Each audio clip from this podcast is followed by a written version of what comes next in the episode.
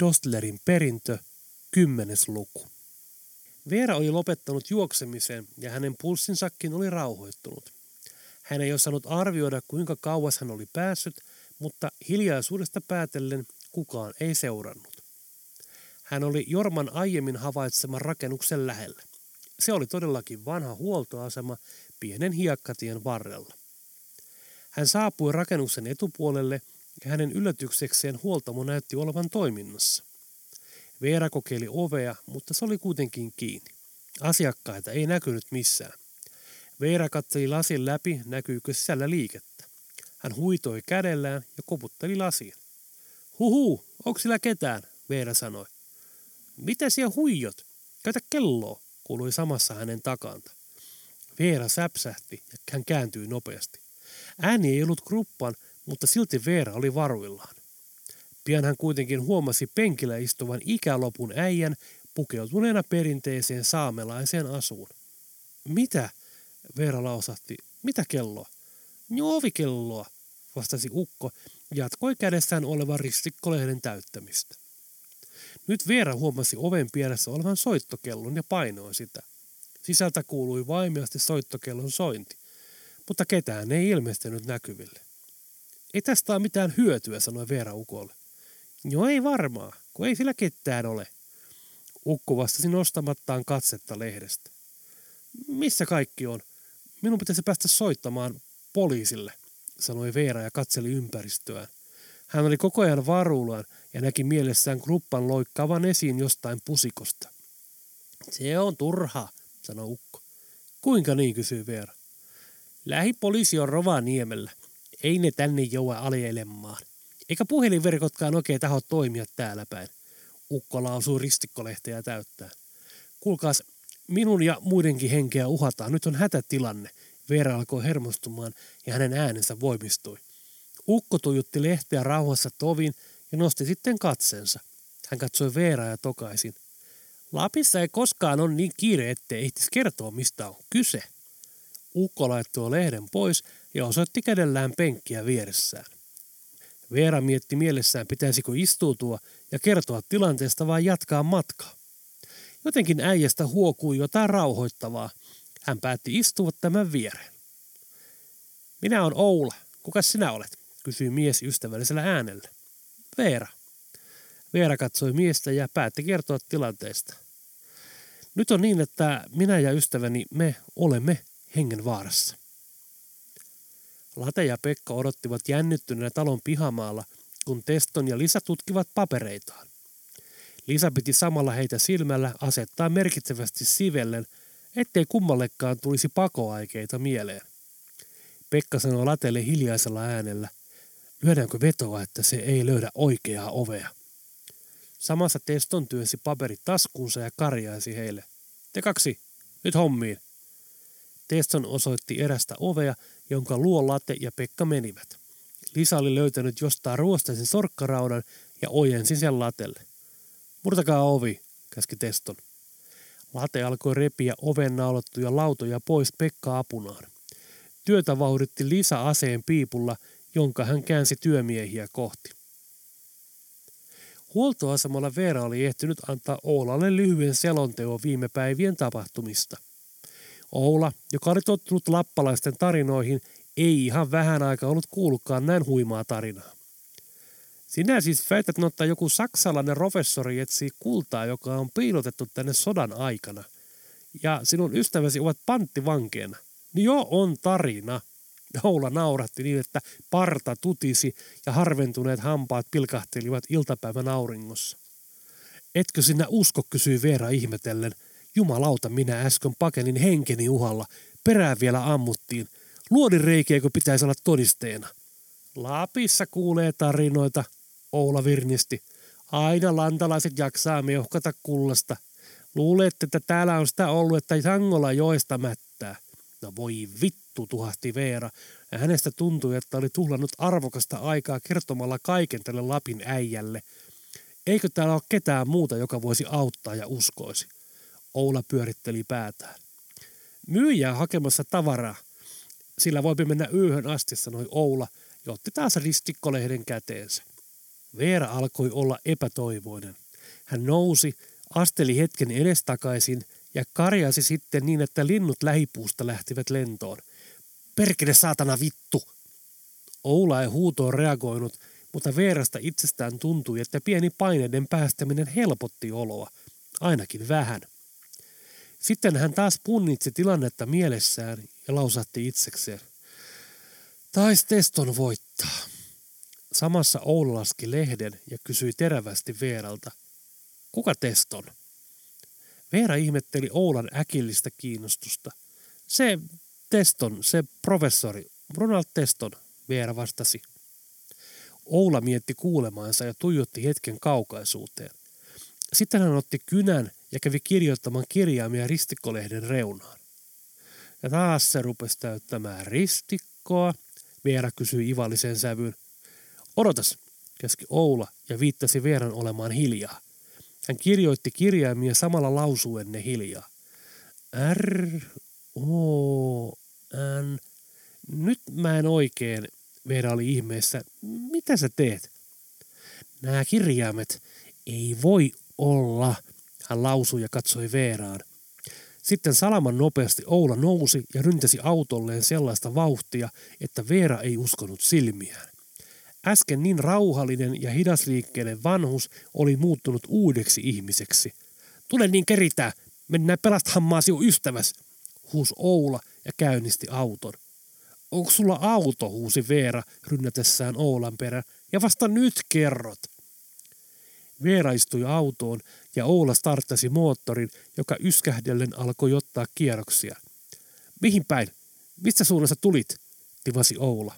Mä, mä pystyn näyttämään kartalta sen paikan, josta lähdettiin kävelemään, mutta akku on loppu. Manasi Veera. Onko sulla laturia? Ku ei ole edes puhelinta, vastasi Oula. Veera mietti hetki. Odotas hetki, Veera sanoi ja nousi autosta. Hän ryntäsi kokeilemaan korjaamon ovea ja se olikin auki. Sisällä oli auto konepelti pystyssä. Ovet olivat auki ja Veera penkoi kiireellä auton ohjaamoa ja löysi lopulta laturin hanskalokerosta. Tyytyväisenä Veera palasi Oulan autoon ja löi puhelimensa lataukseen. Pian se heräsi henkiin ja Veera näytti navigointiohjelmasta paikan, josta he olivat lähteneet kävelemään. Oula tunnisti paikan, löi vaihteen silmään ja auto lähti metsätietä pitkin niin, että hiekka pöllysi. Auto kulki hurjaa vauhtia, eikä Veera uskaltanut oikein mitään Oulalle sanoa, koska pelkäsi, että tämän huomio herpaantuisi ja auto voisi suistua ojaan. Ukka näytti kuitenkin tuntevan reitin. Itsekseen hän muutisi ajaessaan. Vai on Dostlerin kultaa tultu hakemaan, että tämäkin päivä piti nähdä. Hetkinen, keskeytti Eera Oulan monologin. Sinä siis tiedät Anton Dostlerin. Valitettavasti, se perkema. Miten, miten sinä voit tietää? Koska Anton Dostler murhas minun vanhemmat. Huone. Late ja Pekka olivat vihdoin saaneet oven edessä olevat laudat irti ja saattoivat kammeta oven auki. Valittain antoivat karmin ruostuneet naulat periksi ja ovi aukesi. Kun silmät tottuivat pimeyteen, saattoivat kaikki huomata katselevansa varastohuonetta, joka oli muuten perin tyhjä, lukuun ottamatta kulmassa lojuvaa muutamaa jauhosäkkiä ja joitain ruosteisia työkaluja seinillä. Late astui sisään huoneeseen edeltä, Pekka seurasi perästä.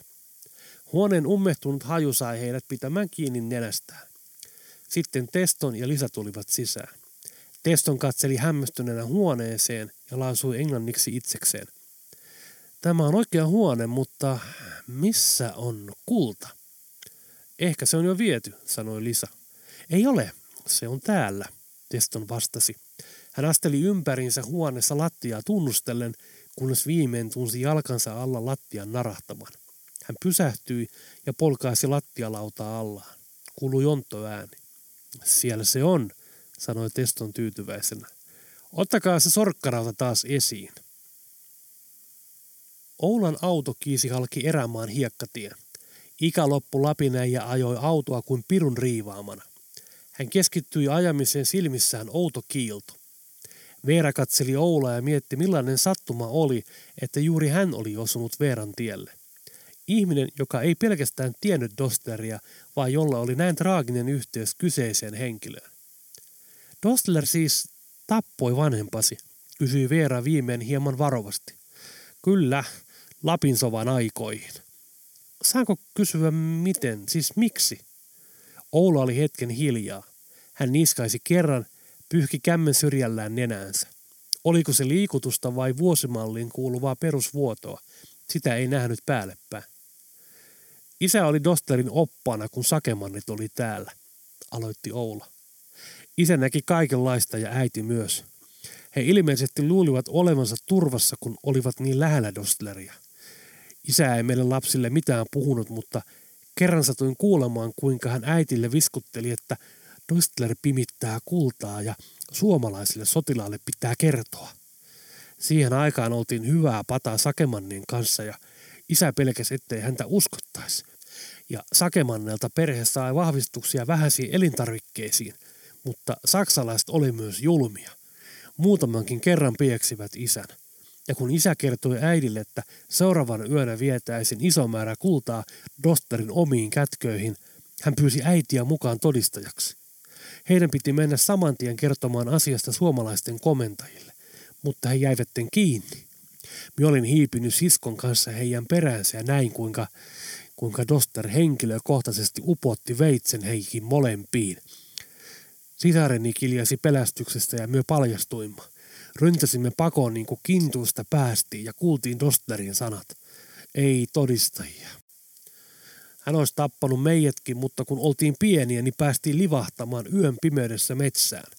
Lopulta löydettiin sukulaisten luo. Oula ajoi hetken aikaa puhumatta. Seuraavana päivänä palasimme hautaamaan heidät. Löysimme siskon kanssa. Ikänä en ole saatana unohtanut. Olen toivonut ja pelännyt hänen kohtaamistaan. Kuulin sitten, että olivat ampuneet hänet alas. Pääsi helpolla. Mieluummin olisin ampunut hänet itse. Ja nyt siellä kerrot, että kultaa tultiin hakemaan. Niin, samasta kullasta tässä varmaan on kyse, vastasi Veera. Kloster on tullut hakemaan omansa.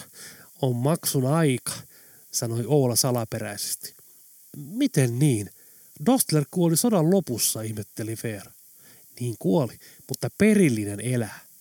Perillinen? Niin, Oula käänsi katsensa Veera. Teston. Mistä sä niin päättelet? Etkö ole koskaan tehnyt anagrammeja, kysyi Oula. Ana, ei, mitä ne on, vastasi Veera. Ronald Teston on Anton Dostlerin anagrammi. Samat kirjaimet eri järjestyksessä. Minä on varma, että Ronald Testonin oikea nimi on Anton Dostler. Anton Dostler junior. Saksassa oli tapana korkealla upseerilla, että jälkikasvu nimettiin samalla etunimellä. Ilmeisesti Anton vaihtoi nimensä sodan jälkeen. Perhe kait pakenit Saksasta ja ties vaikka Englantiin. Varakkaalla perheellä heillä oli varmaan rahaa ostaa uusi henkilöllisyys. Huhhuh, saattaa olla, että saat hyvityksesi, lausui Veera. Toivon niin, toivon niin, tosiaan. Samassa he saapuivat risteykseen, jonka Veera Oitis tunnisti.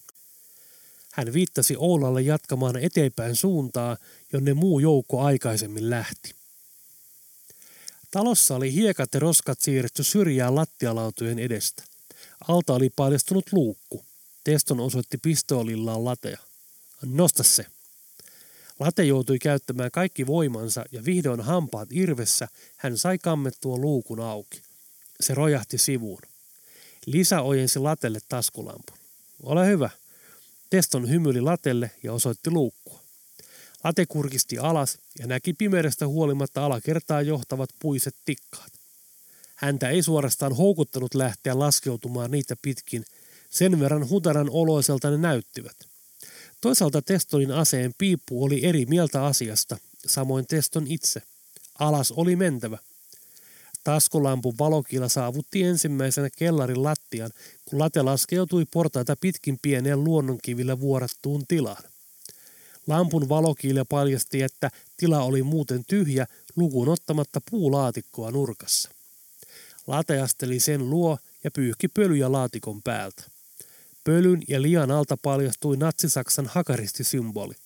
Late tutki laatikkoa ja huusi sitten Testonille englanniksi. Tarvitsen sen sorkkaraudan. Pian rappuja laskeutuvat Teston ja Lisa. Väisty, komensi Teston. Late siirtyi sivuun, kun Lisa alkoi kammeta laatikon salpaa auki sorkkaraudalla. Teston seurasi vierestä silmät taskulampun valossa kiiluen. Viimeä laatikon kansi raottui ja yhdellä riuhtaisulla Lisa sai avattua sen kokonaan auki.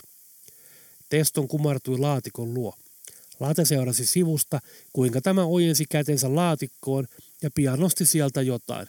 Se oli kultaharkko. Vihdoinkin. Tosin huomattavasti vähemmän kuin odotin, mutta silti. Joudun tyytymään vain yhteen huvijahtiin. Testo räjähti kalvakkaan nauruun, johon Lisa myös yhtyi. Voi voi, sanoi Late. Teston vilkaisi ohimenne lateja, mutta otti sitten Lisalta tämän mukaan tuomat kassit, jotka he avasivat ja yhdessä alkoivat mättää niihin harkkoja. Teston antoi kiivaasti ohjeita, kuinka harkot tuli asettaa kasseihin, ja silloin Late huomasi tilaisuuden tulleen. Hän hivuttautui hiljaa tikkaalle päin ja alkoi kiivetä ylös. Viimeisellä poikkipuulla tikkaat päästivät narahdukseen, ja Teston havaitsi pakoyrityksen ja karjaisi Lisalle. Perään! Lisa syöksyi heti laten perään, mutta tämän onnistui päästä pois tikkaalta ja sai kammettua nyt jo helpommin liikkuvan luukun takaisin kiinni. Se oli vähällä murskata Lisan pään, mutta tämä onnistui kumartua viime hetkellä.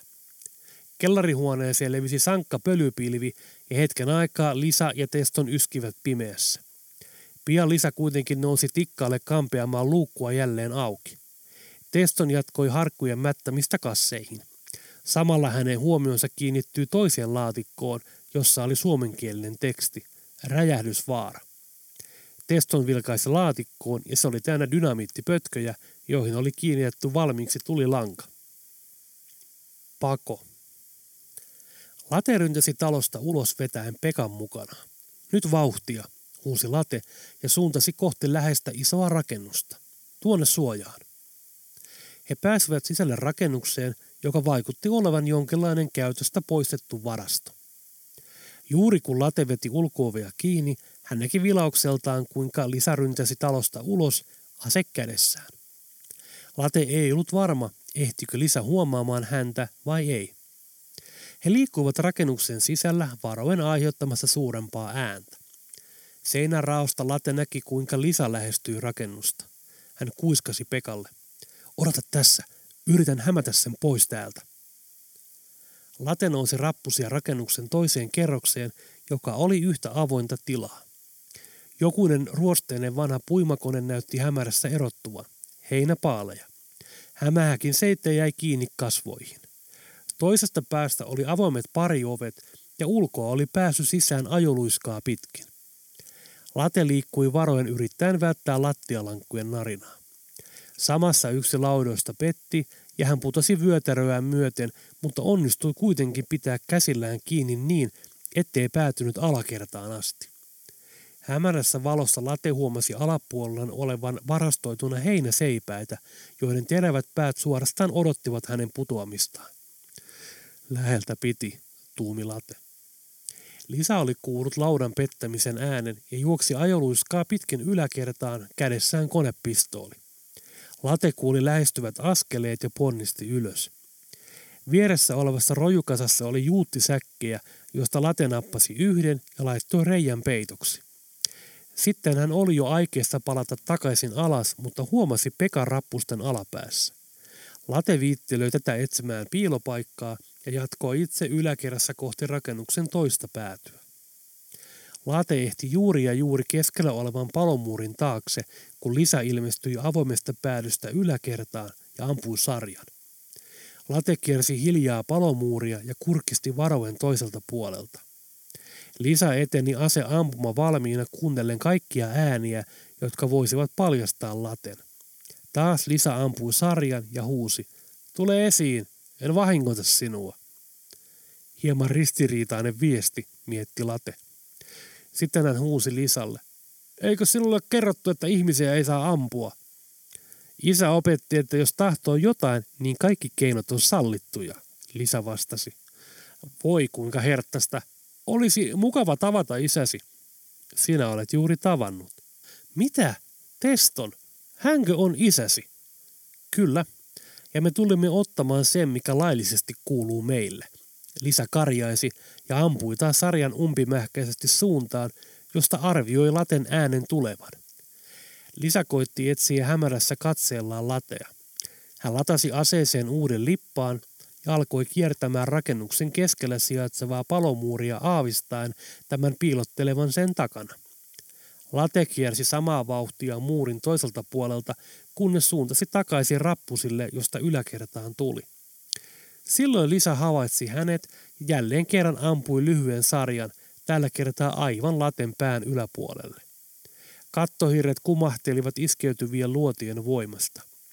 Vuosien aikana kurkkihirsien päälle asettautunut irtolika ropisi maahan. Late juski pölyä ja pysähtyi. Hän nosti kätensä. No niin, missä se toinen on? Lisa asteli kohti latea tähdeten samalla että aseellaan. Kuka toinen? Late vastasi ja pelasi samalla aikaa. Yksi tyhmä vastaus, niin seuraava sarja osuu. Ei ole tyhmiä vastauksia, vaan tyhmiä ihm, lausui Late, mutta katsoi sitten parhaakseen olla hiljaa. Viimeisen kerran, missä hän on, kysyi Lisa. Tuolla alhaalla, osoitti Late rappusia. Lisa lähestyi Latea nähdäkseen paremmin alas rappuihin, joista Late mainitsi. Samalla hän astui juuttisäkin peittämän reijän kohdalle ja säkki petti hänen jalkojensa alla. Kerran vielä hänen sormensa puristi liipasinta ja kone tuli ja se päästi ilmoille lyhyen sarjan. Sitten kuului tömähdys ja nopeasti vaikeneva tuskan huuto. Late arvasi, mitä oli tapahtunut, mutta halusi varmistaa asian ja kurkisti reiästä. Lisa oli päätynyt paikkaan, jonka Late oli hyvällä onnella juuri äsken välttänyt. Teräväkärikset heinäseipäät olivat lävistäneet Lisan useasta kohdasta, ja viimeiset korahdukset vaimenivat pian. Late katsoi hetken ja sanoi hiljaa. Taisit saada sen, mitä perheellesi kuuluu. Late lähti laskeutumaan portaita pitkin. Pekka oli seurannut etäältä yläkerran ääniä ja perästynyt pahemman kerran kuullessaan useita konetuliaseen sarjoja. Sitten alkoi kuulua askelia ja Pekka nappasi laudanpätkän astaloksi, että olisi edes jotain kättä pidempää, jos joutuisi henkeään puolustamaan. Nyt hän oli silminnäiden helpottunut, kun rappusia laskeutuikin late. Oletko kunnossa? Mahtavaa, sanoi Pekka. Juu, kunnossa ollaan. Nyt Testonin luo. Late nappasi taas Pekan käsivarresta mukaansa. He astuivat ulos rakennuksesta juuri sopivasti nähdäkseen, kuinka Teston juoksi talosta ulos selässään kassit. Sitten Teston pysähtyi, kaivoi jotain toisesta kassista ja nakkasi sisään taloon avoimesta ovesta. Seurasi räjähdys, joka pölläytti talon naulatut ikkunat ja ovet pois paikoiltaan. Osa talosta romahti kasaan. Valtava savupatsas nousi ilmaan. Jumalauta, sehän räjähti, karjaisi late ja otti vaistomaisesti muutaman askeleen taaksepäin vetäen Pekan mukaansa.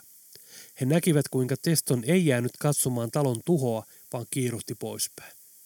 Karkaa kullan kanssa, sanoi Pekka. Yrittää, korjasi Late. Hän lähti juosten Testonin perään, kun tämä suuntasi tietä pitkin pois. Samassa Oulan auto saapui ja Testonin oli suunnattava metsään. Late seurasi perässä. Pekka yritti pysyä parhaansa mukaan mukana, mutta hän jäi pian jälkeen ja jäi nojaamaan puuhun ja koetti saada hengityksen tasaantumaan. Autossa Veera ja Oula ehtivät nähdä tapahtuneen. Tuossa se teston menee ja Lauri perässä, siis minun mieheni, siis avo. Pysäytä auto, Veera kiljui ja korjasi lausuntoaan. Oula pysäytti auton. Veera juoksi Pekan luo. Oletko kunnossa? Veera katsoi puuskuttavaa Pekkaa. Olen, olen, menkää, menkää heidän peräänsä. Varokaa, sillä on dynamiittia, Pekka huusi. Veera ja Oula lähtivät juoksujalkaa seuraamaan lateja, jonka suunta näytti vievän ylemmäs kohti rinnettä. Jorma huomasi soutaessaan Testonin aiheuttaman räjähdyksen ja savupatsaan, joka nousi läheisen kukkulan takaa. Hän arvasi heti, että sen täytyi liittyä Testoniin ja kullan etsintään – hän souti rivakasti rantaan ja lähti suunnistamaan juoksujalkaa kohti räjähdyspaikkaa. Dynamiitti. Teston kiirehti ylös rinnettä. Hänen oli pakko pysähtyä hetkeksi ja antaa hengityksen tasaantua. Hän vilkaisi taaksepäin ja näki kauempana laten seuraavan häntä, mutta lisää ei näkynyt. Teston pysähtyi hetkeksi ja mietti, missä ihmeessä hän oli, vai oliko hänelle tapahtunut jotain. Teston kumartui ja otti toisesta kassista dynamiittipötkön. Hän sytytti tulilangan ja heitti sen kaikin voimin alaspäin rinnettä kohti ylöspäin etenevää latea. Pötkö ei räjähtänyt. Teston kirosi vanhaa räjähdettä. Oli varmasti kostunut vuosikymmenien aikana. Late nousi suojastaan, johon oli painautunut ja jatkoi juoksua. Teston kaivoi uuden pötkön ja taas heitti sen kohti lateja. Tällä kertaa heitto ei kantanut enää niin kauas, mutta dynamitti räjähti ja suojaan heittäytynyt late sai pienen tällin räjähdyksen ilman paineesta. Hän haukkoi henkeään ja hieroi korviaan. Näkyviä vammoja ei tuntunut olevan. Jormo huumasi laten, joka koitti toipua paineaallon vaikutuksesta. Late, kävikö pahasti? Jorma, ei käynyt. Mukava nähdä. Oletko kunnossa? Kyllä, mikäs tässä? Janottaa, vituttaa hyttysten puremat ja takapuoli hiljänä soutamisesta. Häh? Unohda, kerron toisten. Taas ilmassa lensi Testonin sytyttämä räjähde, joka tällä kertaa tipahti vaarallisen lähelle lateen ja Jorman suojaa. Salaman nopeasti Jorma nappasi dynamiitin ja sinkosi sen takaisin kohti Testonia. Nyt Teston sai osakseen iskun paineaallosta, joka kaatoikin hänet, mutta lähes saman tien hän oli taas jaloillaan. Kauempana Veera ja Oula suuntasivat kohti räjähdyksen ääntä. Jumalauta, mikä sillä on, kauhistui Veera. Dynamiittia, vastasi Oula, ja hänen askelus vain kiihtyi. Tuntui, että hänet oli suorastaan luotu liikkumaan tällaisessa maastossa, mutta olihan hän leikkinyt, vaellellut, juossut, laiduntanut poroja näissä metsissä koko elämänsä.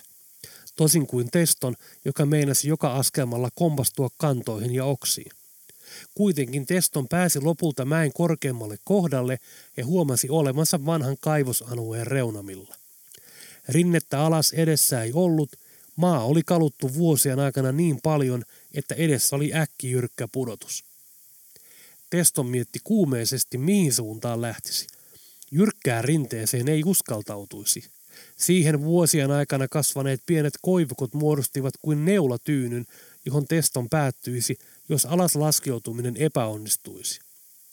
Teston ei tiennyt, olisiko latella ja muilla aseistusta mukanaan, mutta mitään riskiä ei voinut ottaa.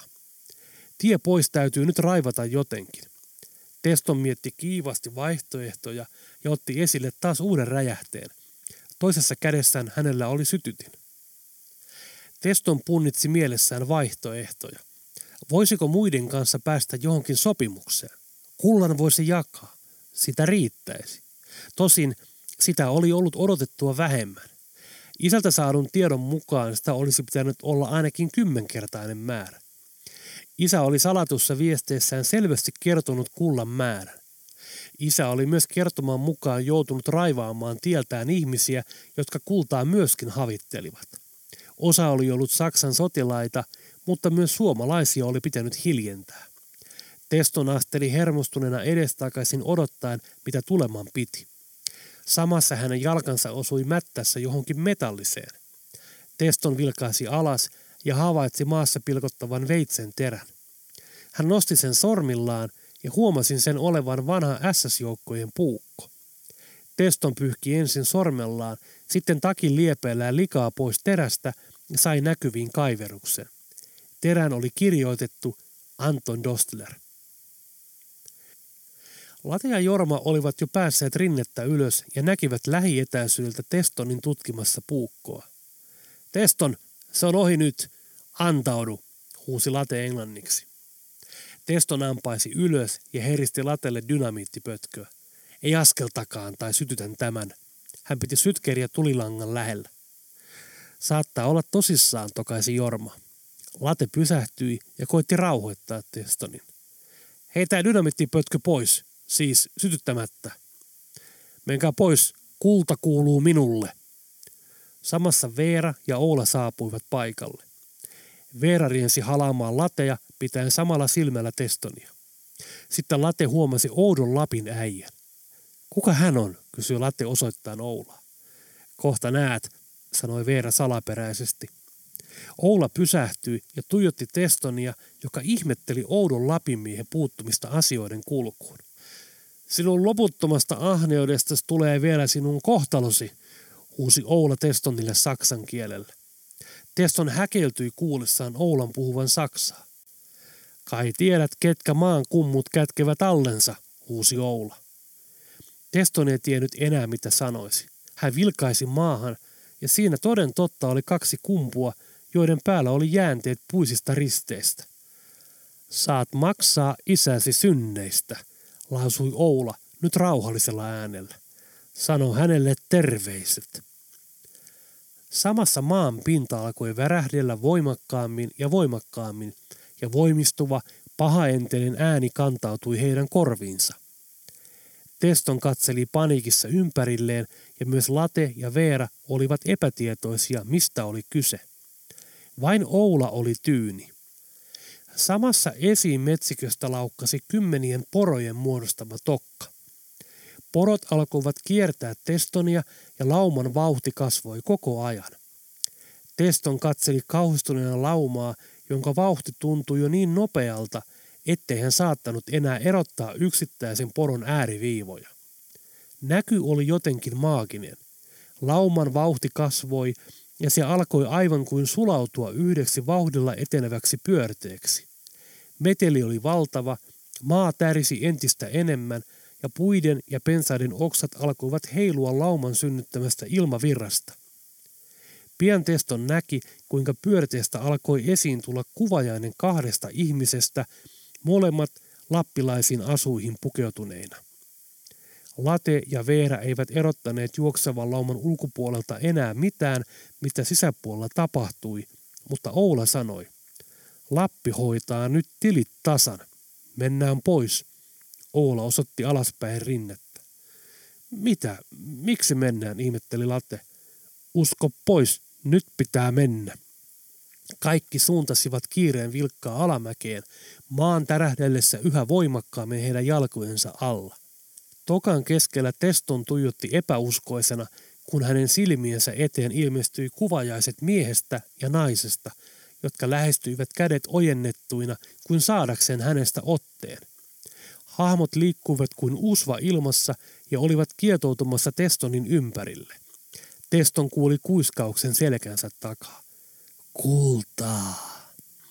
Teston käännähti ja näki Anton Dostlerin kasvot, jotka muuttuivat samassa luonnottomiksi. Niiden iho repeytyi pois ja alta paljastui kultainen pääkallo. Älä ota minun kultaa, Dostlerin ääni sanoi. Teston kiljahti ja samassa Lapin hahmot saivat hänet otteeseensa. Tilit tasan, ne kuiskasivat yhdessä. Silloin Testonin kädessä olevan sytyttimien liekki tavoitti dynamiittipötkön tulilangan. Porolauma katosi. Samoin katosivat hahmot. Oli täysin hiljaista. Teston haukkoi henkeään kuin kuivalle maalle unohdettu kala. Hän astui askeleen taaksepäin, maa petti hänen jalkojensa alta ja hän vajosi onkaloon. Seurasi valtava räjähdys, joka syöksi kiveä ja maata ilmaan. Kauempana alarinteessä kaikki koettivat suojautua lentävältä maa-ainekselta. Kenenkään ei suurempia kokkareita onneksi osunut. Hetken aikaa kesti, kunnes savu alkoi hälvetä. Tomu laskeutui metsään. Testonin jäänteet peittäneeseen onkalohon valui vielä hetken aikaa hiekkaa, kunnes se oli täysin peitossa. Vähitellen linnunlaulu palasi. Kaikki katselivat mäelle ja sieltä nousevaa, pian jo hälvenevää savupatsasta. Lateriensi halamaan Veeraa. Jorma ravisteli vaatteistaan enimpiä multakokkareita. Pekka istui kannon päällä ja koitti saada pulssinsa tasaantumaan. Oula katseli tyyneen tyytyväisenä taivaalle noussutta savupatsasta. Kaikki tulivat hiljalleen räädyspaikalle ja näkivät onkalon, joka oli nyt täysin ummessa. Pian sitä ei enää huomaisi. Siellä on nyt Dostlerin kulta, lausui Veera. Takaisin paikassa, mistä se on aikoinaan kaivettu. No tällä kertaa se on siellä pysyvästi, toivottavasti. Oula katseli myös kuoppaan. Veera laittoi kätensä tämän hartioille. Onko se nyt hyvitetty, kysyi Veera. On, vastasi Oula. Dostler oli perso kullalle ja ahneuksissaan kaivautti alueen täyteen onkaloita. Se teki maastosta hauraan. Maasta sinä olet tullut ja kuulostaa oikeudenmukaiselta, lausui Late. Ab alio expectees, alteri quid feseris, totesi Jorma. Odota itsellesi, mitä teet muille. Pekka näki maassa pilkistävän tikarin, johon Dostlerin nimi oli kaiverrettu. Taidan ottaa tämän muistoksi. Helenalle, kysyi Late. Jep, Helenalle. Häät. Kesäpäivä. Ehkäpä kesän kaunein. Pienen maalaiskartanon pihamaalle oli pysytetty juhlateltta. Ihmisiä oli runsaasti ja kaikki olivat juhlavasti pukeutuneet. Soitto soi ja iloinen puheensorina täytti pihamaan. Portin pielessä seisoi hieno, keltainen, amerikkalaisvalmisteinen avoauto, jonka takapuskuriin oli kiinnitetty narulla tyhjiä tölkkejä. Sisällä teltassa Pekka, pikari kädessään, piti lyhyttä puhetta juhlaväelle. Aina välillä hän vilkaisi hääparin pöytään, jossa Late ja Veera päivän päähenkilöinä istuivat. Haluan siis nostaa maljan ja toivottaa onnea vielä kerran. Kaikki teltassa yhtyivät onnitteluihin ja laseja kilisteltiin. Onnea Lauri, onnea Veera, Pekka skoolasi hääparin kanssa. Kiitos Pekka hienosta puheesta, Veera ja Late kiittelivät yhdestä suusta. Hääjuhlan ohjelman vetäjäksi oli palkattu pitkän huiskea muusikko Olli Rantanen, joka ilmoitti mikrofoniin pian seuraavasta Morsiammen kimpun heitosta, johon paikalla olevan vapaan naisväen tuli ilmoittautua. Flirttailevaan tyyliin keikan hoitava rokkari sai myös paikalla olevat kypsemmät naiset hihittämään kuin nuoret tytöt.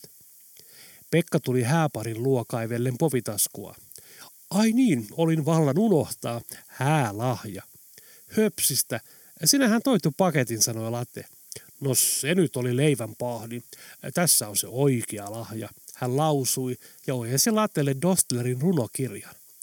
Ai sinulleko se joutui, ihmetteli Veera. Minä luulin, että se hautautui Dostlerin mukana. Ei, minä löysin sen metsästä. Teston varmaan pudotti sen paetessaan. Ajattelin, että tästä saatte hyvän muiston seikkailusta. No, kiitosta vaan, lausui Late kiitoksen ja asetti kirjan pöydälle. Samassa pitopalvelun tarjoilija saapui. Saako olla kahvia tai teetä, nainen kysyi. Joo, teetä kiitos, vastasi Veera. Nainen ojensi hänelle teekupin, johon oli laitettu viipalle. Samassa Pekka tönäisi hieman Veeraa ja teetä läikähti suoraan pöydällä olleen runokirjan päälle. Anteeksi kauheasti, pahoitteli Pekka. Olenpas minä kömpelö. Veera otti kirjan pöydältä ja yritti kuivata sitä pöydältä ottamallaan servetillä. Kaikkeesta tälle kirjalle on ehtinyt tapahtumaan, tokaisi Veera hymähtäen ja avasi kirjan pyyhkiäkseen sivuista teen pois. Sitten hän jäi tuijottamaan avointa kirjaa. Katsokaas tätä. Pekka ja Late näkivät, kuinka läpikastuneen kirjan kaikille sivuille oli ilmestynyt alleviivauksia. Oula saapui parahiksi hääparin pöydän luo sylvi käsipuolessaan ja näki kirjan. Tiedoks vaan, että tuolla Nosterilla oli kaivauksia muuallakin Lapissa. Ehkä kätkö olikin vaan yksi monista. Elää Oula viitsi tuommoisia sanoa, nää saa vielä päähänsä jonkun hullutuksen, Sylvi sanoi hymyille. Late, Veera ja Pekka katselivat hetken toisiaan ja kuin yhdestä sopimuksesta ryntäsivät ulos teltasta kohti hääautoa, jonka luona Jorma keskusteli nuoren naisen kanssa. Kaikesta näki, että Jorma oli laittanut hurmausvaihteensa päälle. Ystävän palveluksen lupasin tehdä, ajan nimittäin ammatikseni rallia. McLar enempää Jorma ei ehtinyt sanomaan, kun muut saapuivat juoksujalkaa hääautolle ja pakkautuivat sen sisälle.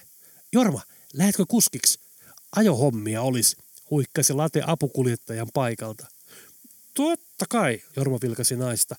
Pahoittelut, velvollisuus kutsuu.